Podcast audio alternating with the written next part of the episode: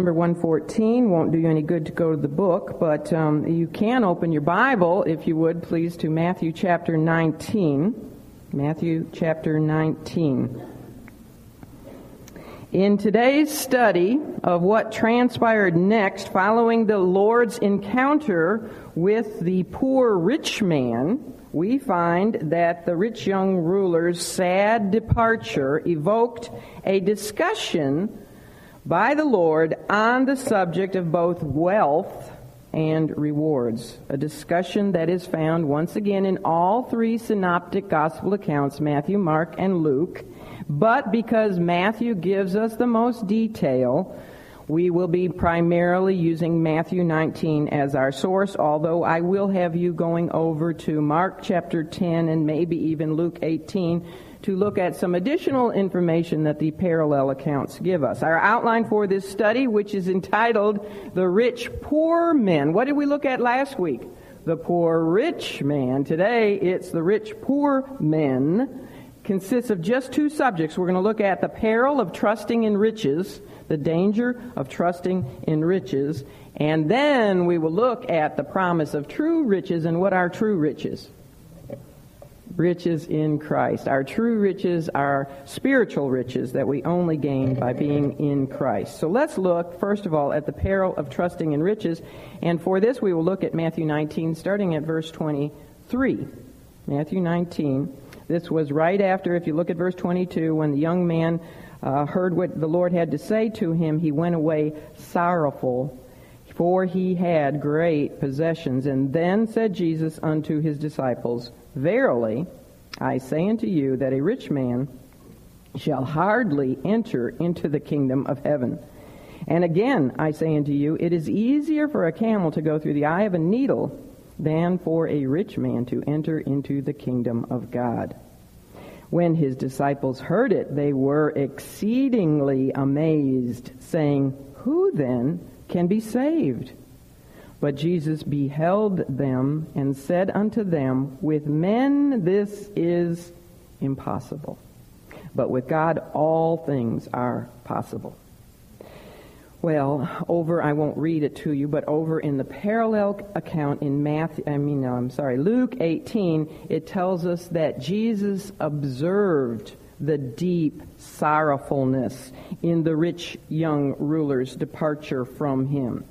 It says, and when he saw that he was very sorrowful. And then over in Mark, we are told something that neither Luke nor Matthew tell us, which is that before Jesus then turned to speak to his disciples, you know, the rich man walked off. The Lord saw his sorrow. Unfortunately, it was a sorrow of remorse and not a, a sorrow of repentance. But as he saw the sorrow in that young man, we're told that he looked roundabout. That's in Mark 10:23.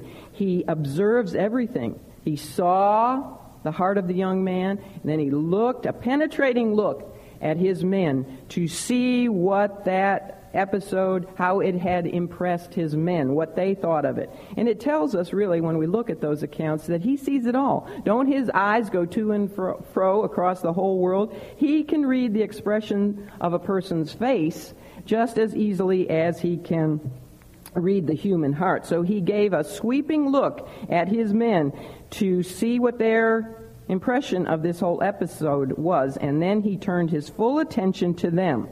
He's going to, he always uses everything that happened in his life as a teaching experience. He's going to turn his focus to his men, his disciples, because it's very, very important for them to learn the lesson of this incident, this this encounter with that rich young ruler. They were the ones upon whom he was putting all his hope for the, you know, the furtherance of the gospel.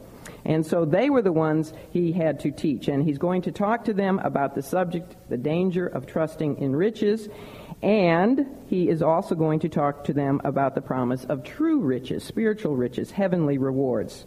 The danger of trusting in riches can make rich men poor as we saw last week. But the subject of promise, true riches, can make poor men rich. Now, both of these subjects were very important, and you know how I know that? Because he begins both of these subjects with the word verily. If you notice that, look at verse 23. He says, Verily I say unto you, and then he starts the second subject in verse 28. And again, he says, Verily I say unto you. And whenever the Lord says verily, it means what? Listen up, exactly. Of a truth, this is going to be important. So we know that what he's going to say to his men here is very important. Not only for them, but it's very important for you and I as well. Well, first of all, he spoke to his men about the danger of trusting in riches. He said to them, Verily I say unto you that a rich man shall hardly enter into the kingdom of heaven. Now, that statement and the proverbial saying that followed in verse 24 about a camel entering through the eye of a needle being more easily accomplished than a rich man. Is it easy to push a camel through the eye of a needle? Mm, can't do it. it don't even try. it's impossible. But let's just take it right now at face value. Is it, impo- is it possible for a camel to go through an eye of a needle? No way. All right. But he's saying that that would be easier than for a rich man to enter into God's kingdom. Well, saying that, as you can imagine, absolutely floored the disciples. They were exceeding, exceedingly amazed, it says in verse 25. Was the Lord saying that people who are wealthy can hardly make it into the kingdom? They can, but they can hardly make it. Or was he saying that like a camel getting through the eye of a needle, it's impossible for rich men to get into heaven? Well, I asked my husband about that, and he says, well, it means that a rich man can get in, but, you know, hardly. It's, it's difficult for him, but he can get in. I said, well, hmm, I might have a different approach to that. And one indicator, what do we always have to do when we want to find out what something really means? We have to go to the original language. You're used to me doing that. All right, so I had to look up the word hardly because the word is found in all three of the synoptic accounts. But, unfortunately, it's the only time this Greek word is found in the New Testament, so that doesn't help us a whole lot because we can't compare it with how it's used in other places. But the word is, the word hardly, is the word dyskolos, which is the equivalent of the word impossible. So that what he is saying there, I've lost my verse, where is it? 23. What he is literally saying is, Verily I say unto you that a rich man it's impossible for him to enter into the kingdom of heaven. So, hmm, is this why the Lord then had told the rich young ruler that he had to go and sell everything so that he could then be poor? So that he could enter into the kingdom of heaven? Does this mean that heaven is only for those who are poor? And what's the definition of rich and poor? You know, how poor do you have to be to be considered poor? How rich do you have to be to be considered rich? And we're all rich here. We are. Does this mean that all who are spiritually dead in their sins must give away everything that they have in this physical realm so that they will be able to enter into the spiritual realm, the spiritual realm of life, life eternal? And if so, if that's true, then what do we do with Job, for example, who was exceedingly wealthy? In fact, he was the wealthiest man in the East, and even before he lost his wealth, he was called God's choice servant. And what do we do with Abraham, who was exceedingly wealthy? And he was called the friend of God. And he passed on all his great wealth to Isaac, who was also wealthy, passed it on to, to Jacob. And Jacob got, well, he lost it, but then he got even wealthier. And what about Joseph? Joseph rose to be the second to Pharaoh over the nation of Egypt, the kingdom of Egypt. And what about Moses? He was very rich. What about David? Exceedingly rich. And Solomon was even richer than David. And uh, Josiah, King Josiah was a wealthy man. Obviously, he was a king. Um, and he was a godly man. Uh, Jehoshaphat was a rich king and a godly one. Hezekiah and Daniel. Don't think of Daniel in the lion's den. Daniel, like Joseph, rose to be second in command there in the in the empire of Babylon. He was rich. What about? Uh, let's go into the New Testament. What about Joseph of Arimathea? What about Lydia, who was a seller of purple and very wealthy? And Nicodemus and our good friends Mary, Martha, and Lazarus, who we discussed several weeks ago, were very wealthy. and many others um, in, the, in, the New Te- in the New and Old Testament. Now, some of these men and women did have to forfeit their riches, some of them did not. Some of them had their riches taken from them, but then they were replaced, such as Job and Jacob. Many of them were actually blessed with prosperity by the Lord Himself and they were very good stewards of that which they had. So you see, we have a problem because the text actually says, Verily I say unto you that it's impossible for a rich man to enter into a, the kingdom of heaven. And again I say unto you, it'd be easier for a camel to go through the eye of a needle than for a rich man to enter into the kingdom of, of God. So we have on the one hand many godly rich people in the, in the scripture, and on the other hand this passage, and it seems to be a problem. And this is certainly one of those cases where I am so glad that the Lord did give us three accounts of this episode or this uh, discussion, because here Mark helps us out quite a bit. Let's flip over to Mark and see what Mark was inspired to say that Jesus said. All right, Mark 10 24. Let's look at God's inspired rendition of this to John Mark. Are you all there? Mark 10:24. Notice the Lord says, "Children." Here he calls his disciples children. This is the only time in the synoptic gospels, Matthew, Mark, and Luke, where he calls the disciples children. What do you think that means? They hadn't yet arrived. They hadn't they were still children in his sight, as you and I are in his sight because we're still learning, we're still to him as children. But here's the only time he called them children. Now, in John's gospel, he did refer to them once as little children. but here he says, children. How hard, and there's that Greek word, dyskolos, which means impossible. Children, how impossible is it for them? Oh, here we go. That trust in riches to enter into the kingdom of God. You see, the rich young ruler's problem had not been his riches.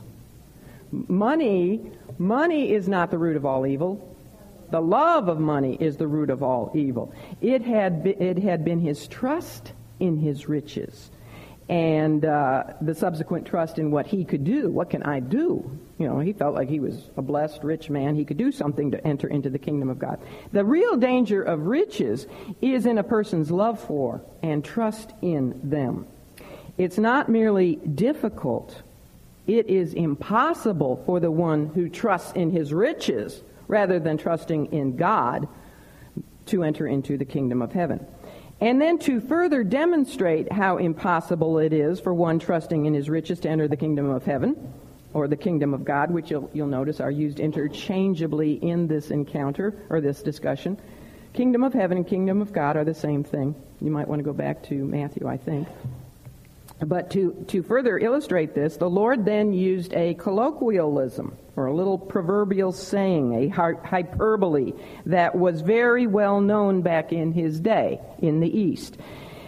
To speak of how impossible a particular task might be, that task would be compared to a camel passing through the eye of a needle. For example, if I had some giant task in front of me, I haven't even begun my Christmas shopping, or you know, I was just, but but uh, it's an impossible task. Okay, I, that wasn't a good example. Some huge task in front of me, and I said, boy, it'd be easier for a camel to go through the eye of a needle for than for me to accomplish that task. It was a very common little proverb that was used, and uh, it, it's interesting that the Persian equivalent back then it was even found in the Babylonian Talmud was of an elephant passing through the eye of a needle because see, um, the the the uh, Persians, the Iranians, and the Indians from India, they didn't have they, they, used elephants more than camels, whereas in the Middle East they they were more familiar with the camel.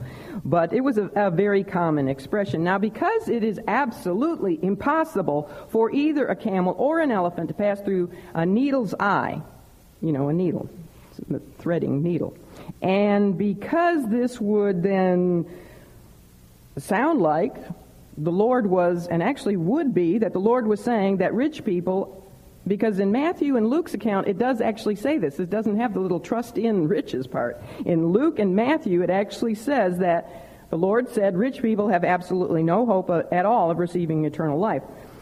Um, so, because that proverb backs up that statement, people over the years have come up with different interpretations about what this little proverb is really saying, other than what it literally says. And so, what they have tried to do is they have tried to either decrease the size of the object, such as the camel or the elephant, or they have tried to increase the size of the orifice, the hole. And so, over the years, they have come up with these different ideas about what the Lord was really saying. Even though that expression is still used in the Middle East and among Arabs today. And it is still said a camel. It's difficult for a camel to go through the eye of a needle. And the Arabs still say it's difficult for an elephant to go through the eye of a needle. All right, so one thing that they have tried to do to make this not say that it's impossible for wealthy people to get into the kingdom is that they have attempted to lessen the size of the camel. And so what they say is that the Greek word for camel, which is camelos, um, should have been camillos. It's just a, a difference of one letter in the word because camelos means camel, but camillos means a ship's cable. You know what I'm talking about? A ship's cable. I've been on a ship and I've seen those cables. Have any of you? I mean, they're big. They're about, what is that? About a 12 inch diameter. Big cables. And, but to accept that interpretation, you would have to say that all the scribes copying all of the um, New Testament manuscripts, every one of them made a mistake. Not only the scribes copying Matthew's account, but also the scribes copying Mark and Luke, that they made mistakes and wrote camel, camelos, instead of camillos. Now that to me is totally unacceptable because that means that the Bible's full of errors. If we couldn't trust those scribes in three different places, how do we know what we can trust? That's unacceptable to me. Plus, what difference would it make? You still can't get a ship's cable. I have trouble getting a little piece of thread through the eye of a needle, much less a ship's cable. It wouldn't change the situation at all. So then there have been those who instead have tried to increase the size of the, the orifice, the hole, you know. So, so you will read, and I'm sure you have heard this taught before, that there was a small side gate in the wall uh, that once surrounded the city of Jerusalem, and it was known as the Needle's Eye Gate.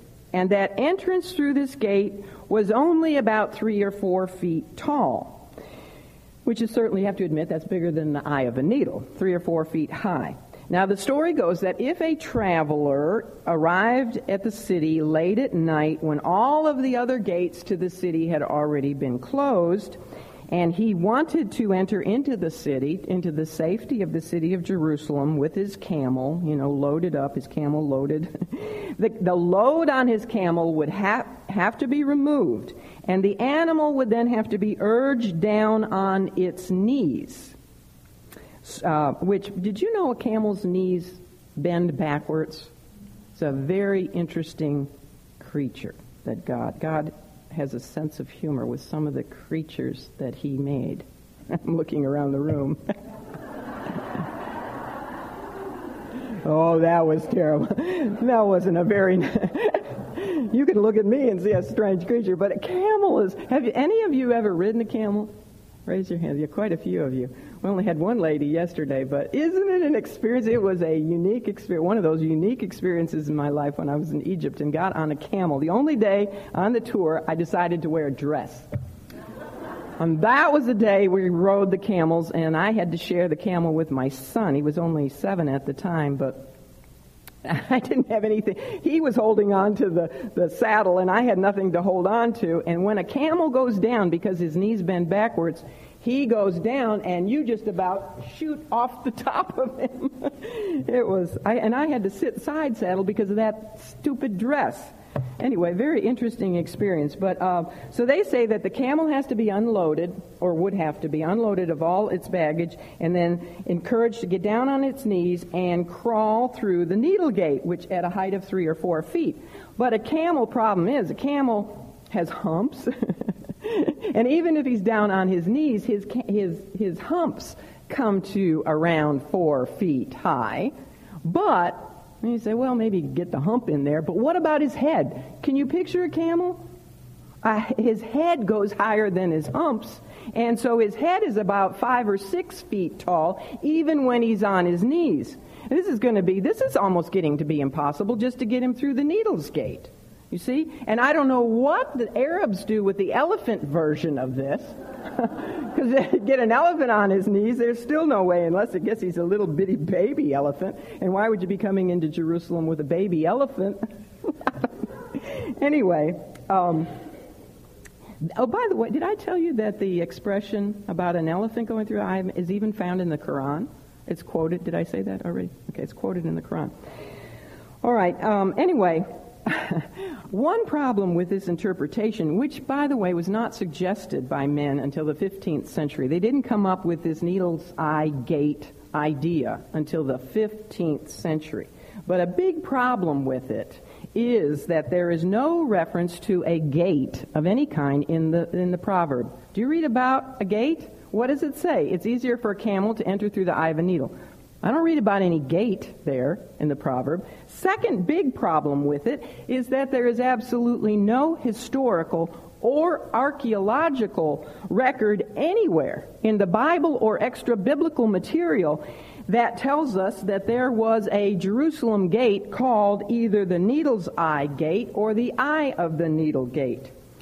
You see, those who conceived of this idea, and I know that throws some of you off because you've heard that before, but that idea was conceived by those who were trying to get the Lord's expression to mean that it was very difficult for a rich man to enter into heaven, but it could be done. It wasn't impossible. Because if you take it literally, it is impossible. It's easier for, rich, uh, for a, a camel to get through eye of a needle than it is for a rich man to get into heaven. And I want to understand the Lord's words as they stand.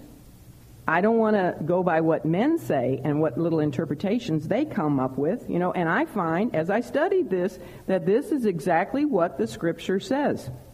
The Greek word that is used in all three of these synoptic gospel accounts is camelos, which is the word for camel, and the word for needle is literally a uh, needle like you would think of a needle, except it's a, it refers to actually a surgeon's suturing needle, which would make the needle a little bit bigger, but still the eye of it is, is small, and you can't possibly get a camel through it. So the Lord Jesus was, was saying that it is completely impossible for a camel, humps and all, to pass through the eye of a sewing needle, and yet such a feat would be easier than for a rich man to get into the kingdom of God. A man who trusts in his riches, and even a man, a rich man who doesn't trust in his riches, because that's what Matthew and Luke say that even a rich man, it's impossible for him to get into the kingdom. It's dyskolos, impossible. In fact, now here's the key. In fact, it is impossible for anybody, anybody, rich or poor, to enter into the kingdom of God on his own. And that's exactly what the Mosaic Law taught. And we discussed this in greater detail last week, but I want to again just state that the law was not given by God and was not given by Christ to the rich young ruler to show men how to be saved. The law was given to show them how dyskolos, how impossible it is to meet this, his standards of, of absolute righteousness and holiness and, and goodness in, in his own strength and power. It is as impossible for a person, rich or poor, or anything else, to save himself as it is for a person to change his race or for a, a, leopard to change his spots. And that's exactly what God said to us through Jeremiah the prophet when he said, Can the Ethiopian change his skin? Or the leopard his spots? Then may ye also do good that are accustomed to evil. It's as impossible for a person to change his race or, you know, the, the color of his skin or for an animal to change the pattern of his skin as it is for that's as impossible as it is for people who are accustomed to doing evil because we're all born in sin it's as impossible for us who are used to doing evil all of our lives to do good um, in our own self effort. Ever since the fall, ever since the fall of man, all of our works of righteousness accomplished in our own self effort, apart from God, are nothing in His sight but what? Filthy rags. All of, if we even took all of our, our wealth, our combined wealth, and we piled all our wealth together and, and, and built a big tower to try to get to God, would our combined wealth reach God? Absolutely not. Absolutely not. Um, and this, yesterday I mentioned this to the women, so I'll mention it to you. How many of you seen on the news that this far left atheist organization, I can't remember the name of it, but they have paid for advertising on the sides of buses in our capital, Washington, D.C. And the advertisement uh, is just advertising atheism, is what it's advertising. It says on the side of these city buses, Washington, D.C., why believe in a God? Just be good for goodness sake. Can you imagine that, traveling around in our capital? And I was thinking about that, of course, when I saw it on the news. It, I try not to, well, I have to watch the news because I need to know what's going on, but boy, it can be depressing sometimes. But that just, that just angered me. And then I got to thinking about how illogical it is. For one thing, it's why I believe in a God. Be good for goodness sake. And I got to thinking, you know what God they're talking about there? Santa Claus. You heard my message yesterday, didn't you? Where does that little expression come from? Be good for goodness sake. You better watch out. You better not cry. Better not pout, I'm telling you why Santa Claus is coming. Where's the goodness to good? I don't know, but it's in there somewhere. good for goodness sake. Sure, you can be good if you've got Santa Claus's standards of goodness. A lot of naughty people get gifts from Santa Claus, right? So that's kind of, that part of it was, I thought, sort of funny. But the other thing is be good for goodness sake. All right, mm, these are atheists, right? They don't believe in a God. You know what they believe in? They believe in evolutionism, that we all just evolved by chance through billions of years, that there's no purpose, there is no God, so there's no good, and there's no evil. Right? If you don't believe in God, where do you get your definition for what's good and what's evil? What is being good? What's your definition of good? Well, every man just does that which is right in his own eyes. For some people, it's good to blow yourself up, with take other people with you, and you'll, you know, get into heaven and have all kinds of virgins forever. For some people, it's good to have a same-sex partner. You know, I mean, what's your definition of goodness if you don't believe in God? He's, he's our definition of goodness. Without him, there is no good. There is no evil. anyway, I hope those buses don't come down here to the south, but uh, they probably will in time. Actually, wealth does not really prove to be any kind of an advantage at all. It's impossible for any man on his own to enter into the kingdom of heaven, but wealth doesn't really prove to be an advantage because uh, it creates, as we saw with the rich young ruler, even more barriers to salvation. By and large, by and large, not always true, as I've shown you from Scripture, but by and large, the rich tend to put a false security in their riches because money can buy them all their physical needs and their wants, so they see little reason to depend on God. Which is why the Scripture says that not many, um, not many wise, not many noble, not many mighty are called. Because generally, and the wise there is the phronimos wise, not the godly wise, not the Sophia wise. But generally, the wise, those the world looks at as wise and mighty and noble, tend to be those who also have a lot of wealth. Many have trusted in their riches not only to buy them security in this life, but also supposed security in the life to come. For hundreds of years, we've talked about this many times, but for hundreds of years, the Jews taught that wealth was a sure sign of God's divine favor, that he was pleased with the one upon whom he granted riches. And the rabbis even taught this is interesting. I had never known this before, but they taught that it was sinful for a Jew to give away more than one fifth of his riches. So, so they made a law. They were always making their own little laws up, but they made a law that you could not give away more than 20% of your wealth. And if you did, it was a sin. Now, why do you think they made up that little rule? Duh. that was just a way of protecting their own greedy love of riches. You know, maybe one of the Pharisees gave away more than a fifth, and everybody said, Oh, isn't he wonderful? Oh, and the rest of them didn't like that. I don't want to have to be spiritual by giving my wealth away, so they came up with this law. They also taught that God, God's pleasure with a monetary um, or material gift was in direct proportion to its size. So the wealthy would love to go to the temple and go into the court of the women where there were these giant um, bronze trumpet-shaped receptacles, you know, big at the top, and then they would go down like this. You've seen those where kids can throw money in for different charity causes. But these were made out of bronze, and they were in the court of the women around on the side of the walls. And the the rich would like to take, you know, bags full of coins and dump all those coins in those brazen trumpet receptacles because then everybody would turn and look because as they hit the brass, they'd make a lot of noise going down and everybody say, oh, they're giving so much, aren't they spiritual? That's where the expression sounding your own trumpet originated from. So they taught that God was pleased with your giving based on its size, in direct proportion to its size, and then Jesus has to come along and he, he uh, upset their apple cart because he taught in direct contradiction to this when he commended the little wood, widow woman who gave her two piddly little mites worth nothing.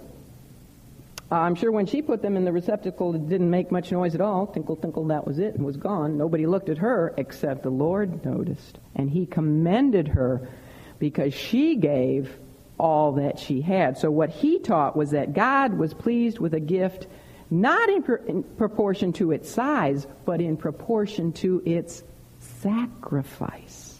She gave everything. So doesn't that put everybody on equal ground then? It does.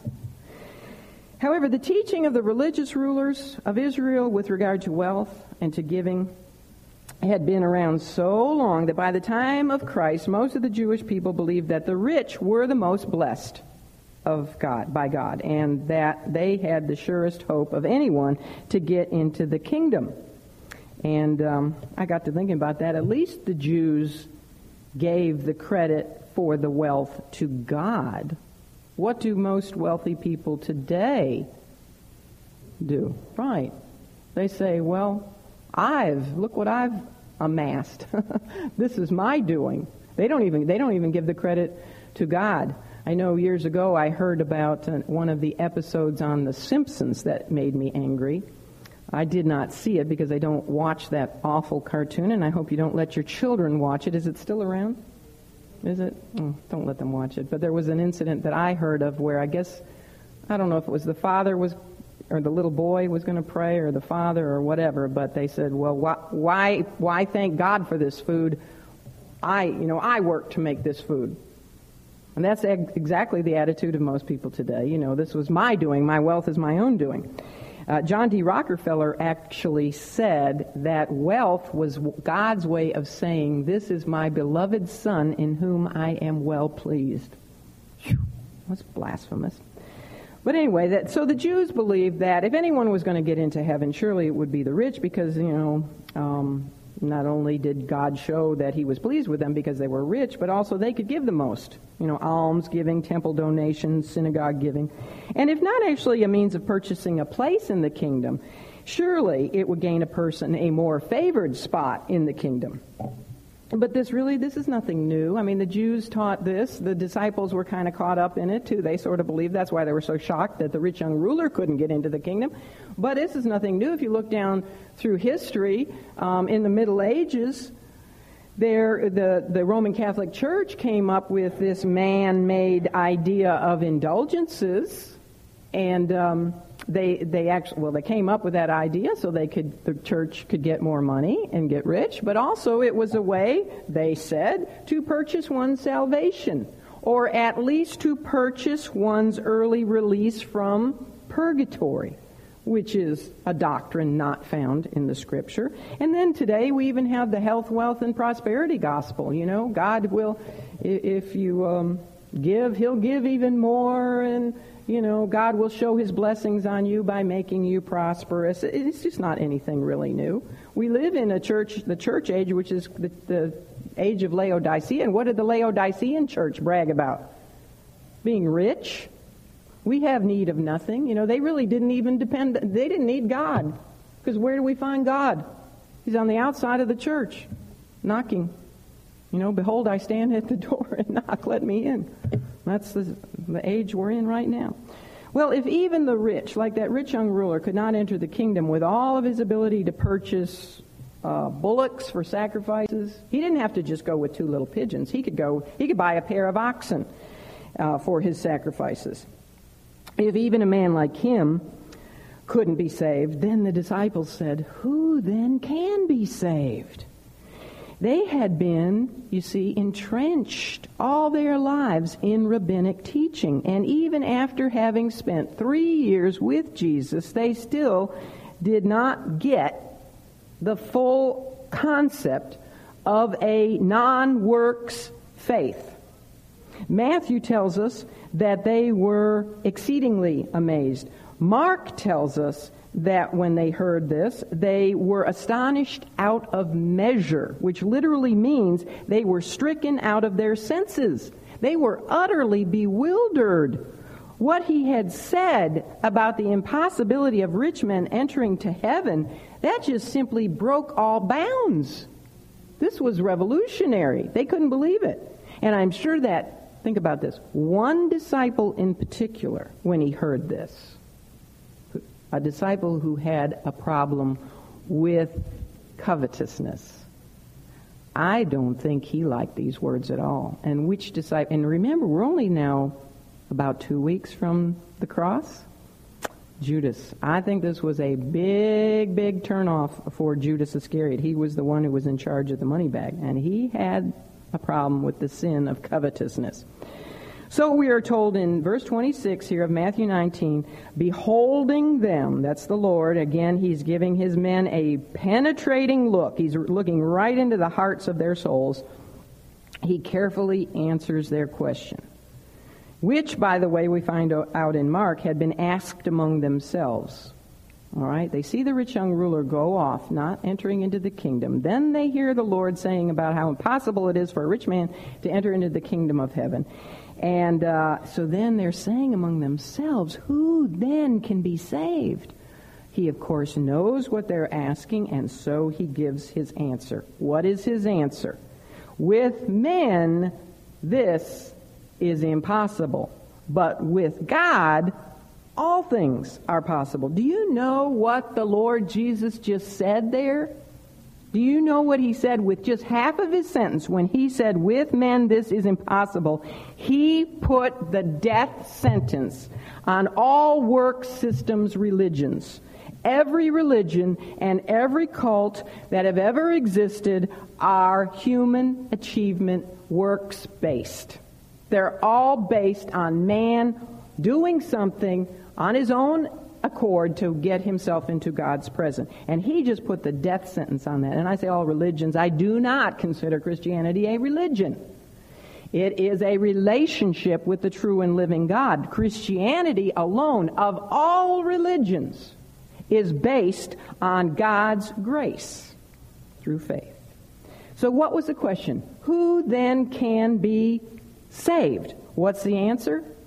With men this is impossible. You see, with men, salvation is impossible, period.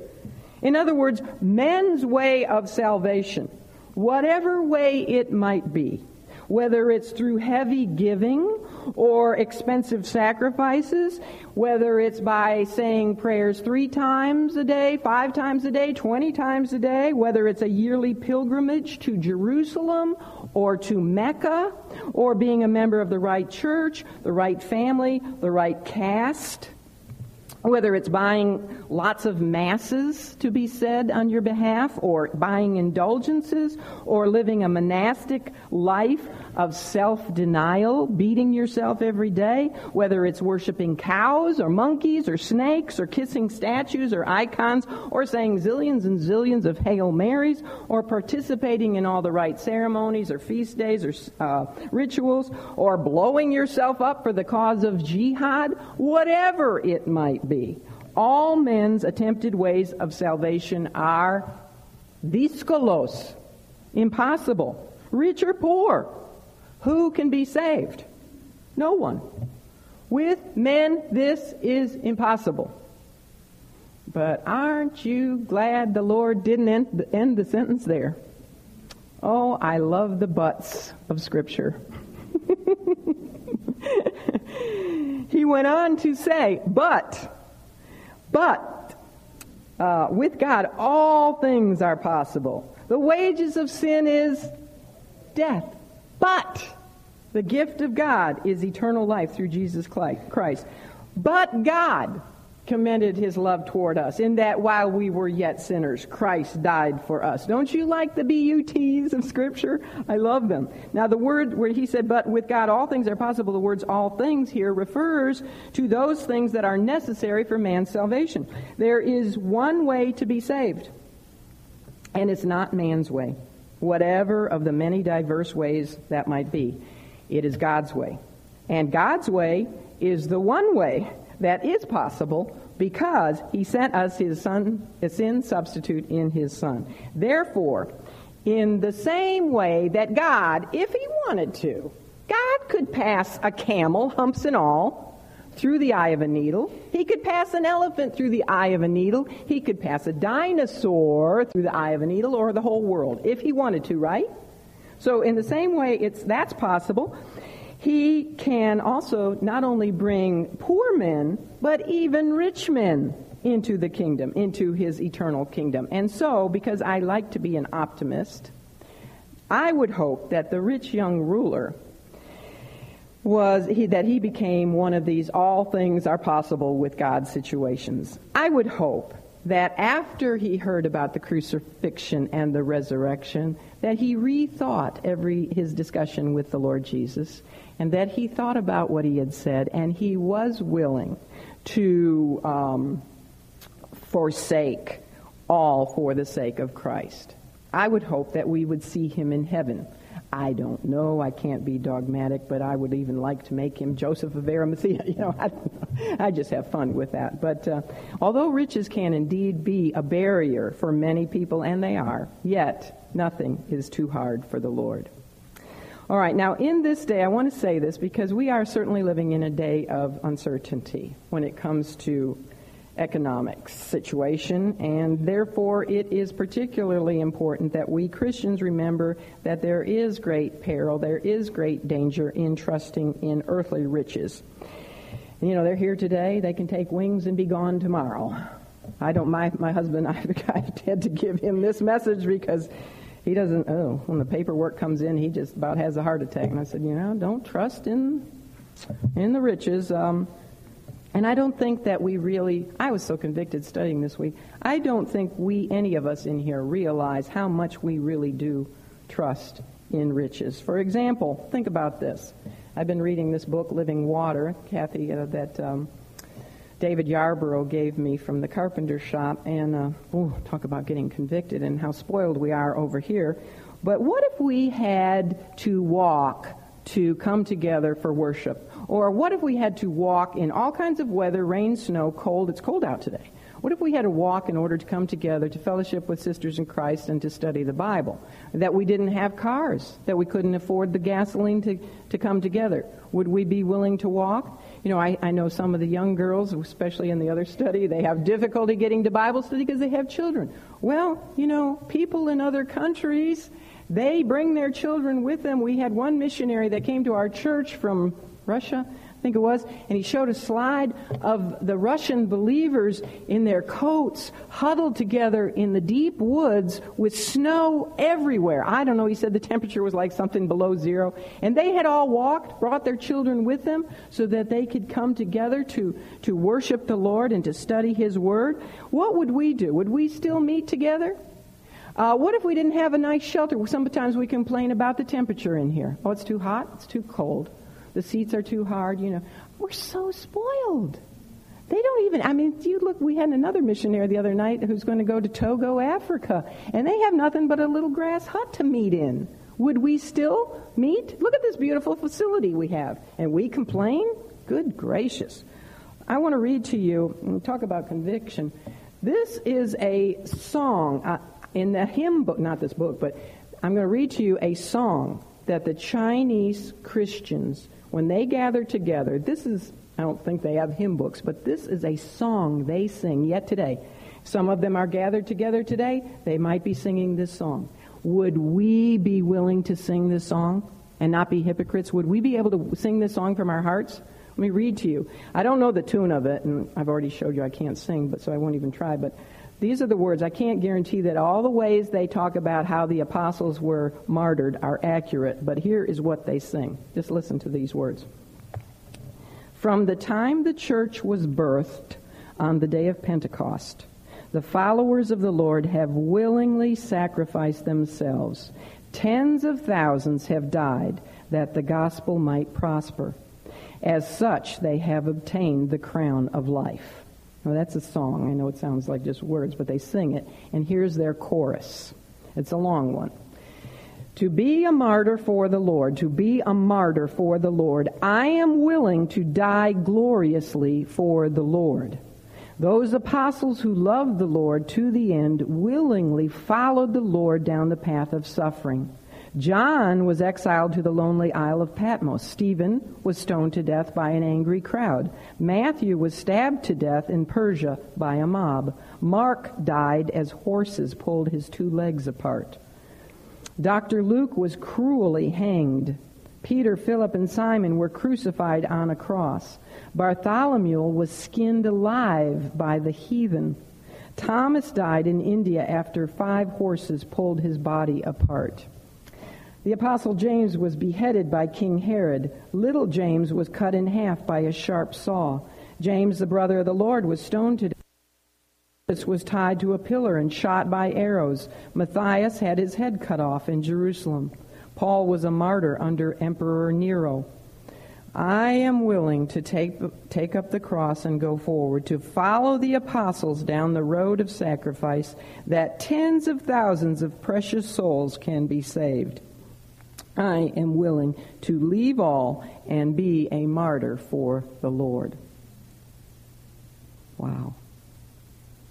I can't imagine singing that in our churches here, but might get to that point. Would we gather together if our lives were threatened for doing so? It may get to that point. There's a lot of things happening. I just saw again on the news last night how homosexuals, did you see that? Burst into a church service and had a little demonstration in front of the congregation. Things are going to be changing. I hope, I hope that um, we would be, every one of us, willing to give our all. And that if things got so bad, we'd still get together in our little. I know some of you couldn't possibly walk here, but that we could meet together, at least with fellow believers, out in the woods, and that we'd be willing to do that.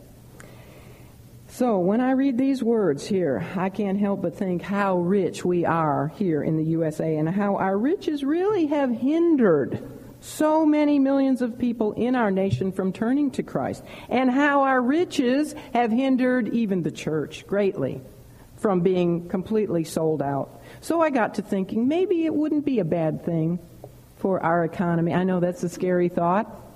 but maybe it wouldn't be a bad thing for us to to suffer financially. Maybe it will really, really strengthen the church. I think it would. I think it would. Well, I don't know. What time is it? Five minutes to do the second part. The promise of true riches. Let's look at verses 27 to 30. Then answered who else but Peter? Then answered Peter and said unto him, Behold, we have forsaken all and followed thee. What shall we have therefore? Now, some people, I'm going to be able to, I'm just going to have to really go through this really fast here, so I'll just explain it maybe as I read it. But some people have criticized Peter for asking that question. You know, Lord, we have forsaken all, and uh, what therefore shall we have? They criticize him because they say he still has a commercial view of discipleship. He wants to know what is going to be in it for them. But rather than criticizing Peter, I, I want to look at how the Lord responded to him, because that will tell me if Peter's question was okay or not. And the Lord responded to him very graciously, basically admitting, Yes, you have given up and forsaken all. You know, remember when all the Lord's other disciples turned and walked no more with him? And he turned to the twelve and he said, Will you too leave me? And, and they said, Peter, the spokesman for them, he said, You alone have the words of eternal life. And they did. They did forsake their homes and their families and all in order to follow him. And, uh, you know, if the Lord wanted to rebuke Peter here, he could have done it. The Lord had, has had a lot of practice in rebuking Peter. if Peter was wrong, he could have said something like, Get thee behind me, Satan, once again. But he didn't. He, he graciously answered Peter. So I do not criticize Peter's question here. Here's what the Lord said to them Verily, I say unto you that ye which have followed me in the regeneration, you know what that's a term for? The millennial kingdom. That ye that have followed me in the ge- regeneration, when the Son of Man shall sit in his in the throne of his glory, ye also shall sit upon twelve thrones, judging the twelve tribes of Israel. Here is a special, unique promise to the twelve disciples. This, this is not a promise for you and I. It's to the twelve apostles with Matthias taking Judas Iscariot's seat, that in the time of the millennial kingdom, the 12 apostles would sit on thrones under Christ, reigning over Israel, the 12 tribes of Israel, which tells us the 10 tribes of Israel were not lost. They'll rule over the 12 tribes of Israel. This is not a promise for you and I, but guess what? We do have a promise that we too will reign. It's elsewhere in the scripture, and I give you the, the references in your books. But we will, re- the, the saints of the church age will reign in the millennial kingdom over the Gentile nations. We will judge and rule over the Gentile nations. And I believe that the Apostle Paul, who was an apostle out of season and who was the apostle to the Gentiles, that he will specially reign over the Gentile nations. So there'll be Christ reigning, Paul under him, and then all the church saints under Paul. That's my personal belief, but um, sounds good, doesn't it? all right, so let's see. So he's giving them this unique promise. And then he goes on, verse 29 says, And everyone that hath forsaken houses, or brethren, or sisters, or father, or mother, or wife, or children, or lands, for my name's sake, shall receive an hundredfold and shall inherit everlasting life. But many that are first shall be last, and the last shall be first. Okay, let me quickly try to get through this because there's I really want to talk about the regeneration. All right, so this was a gracious response by Jesus to the Lord. And I disagree with those who criticize Peter because of asking for a reward. And I criticize those, I disagree, I don't criticize, but I disagree with those who criticize Christians who look forward to receiving heavenly rewards. Yes, I know that first and foremost, our service for the Lord should be because we love Him, because He first loved us. And we love Him, and um, and we want to obey him. And we want to earn crowns so that we have something to give back to him to cast at his feet. And i don't see anything wrong with this because the lord himself is the one who who has motivated us through the promise of rewards. He's the one who has given us these promises in order to strengthen us to keep on keeping on right He's the one who told us to press toward the mark for the prize of the high calling of God. And He's the one who tells us that our labor is not in vain, that we shall reap if we faint not. He does this so as to encourage us and to let us know that our sacrifices in this present world will be compensated. And then they're going to be compensated. Talk about a return on your investment. A hundredfold. What bank would give you that kind of return? That's 10,000%. It will be a return in kind, yet different. Spiritual relationships and spiritual, spiritual possessions in exchange for natural connections and material substance. You know, a lot of these people in China um, have probably been excluded from their families, lost their homes for their faith in Christ. I know if a Muslim comes to faith in Christ, he even stands chance of being murdered um, Jews, if they come to faith in Christ, a lot of times if they're from an Orthodox family, the family will say Kaddish over them, which is like a, have a funeral for them. A lot of people have had to forsake mother and father, and I know what that's like. My family forsook me. You know, these, these Chinese Christians have had to lose their homes, but the Lord says, it'll be worth it all. I will not only recompense you in this life with the abundant life, what are our rewards right now? Peace, joy, patience, love, fulfillment, all the wonderful things, sure hope. But in the world to come, He will also more than compensate us and them. According to 1 Corinthians 6 2, that's where it tells us, by the way, that the saints are going to share with the 12 apostles in the uh, Lord's millennial reign. Now, not over Israel, but over the Gentile nations. And what I want to talk in closing, just keep with me, one more minute, is about the term the regeneration. That is the time when the Son of Man shall sit in the throne of his glory. That's when Christ comes at the second coming, Revelation chapter 19. At the end of the tribulation, the Lord comes, he will literally sit upon the throne of David and rule the world from Jerusalem. Now, the word regeneration literally means rebirth or new birth. And the only other time that we find it in the New Testament is in Titus 3 5, where Paul is speaking about the new birth of the Christian, of the believer, the spiritual rebirth.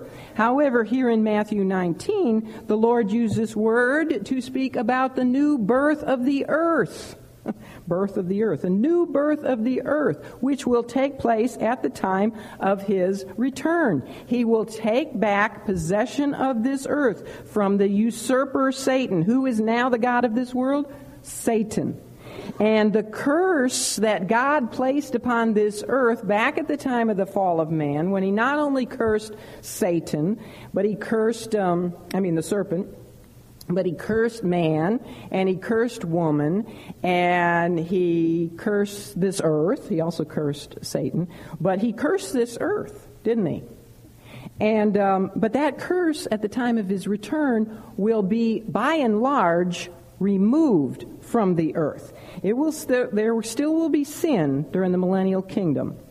It won't be able to be overt because if it is, Christ will crush it anybody who overtly sins will die. But otherwise, during the millennium, there will not be any death. And you know, the w- world during the tribulation is going to have its topography completely changed.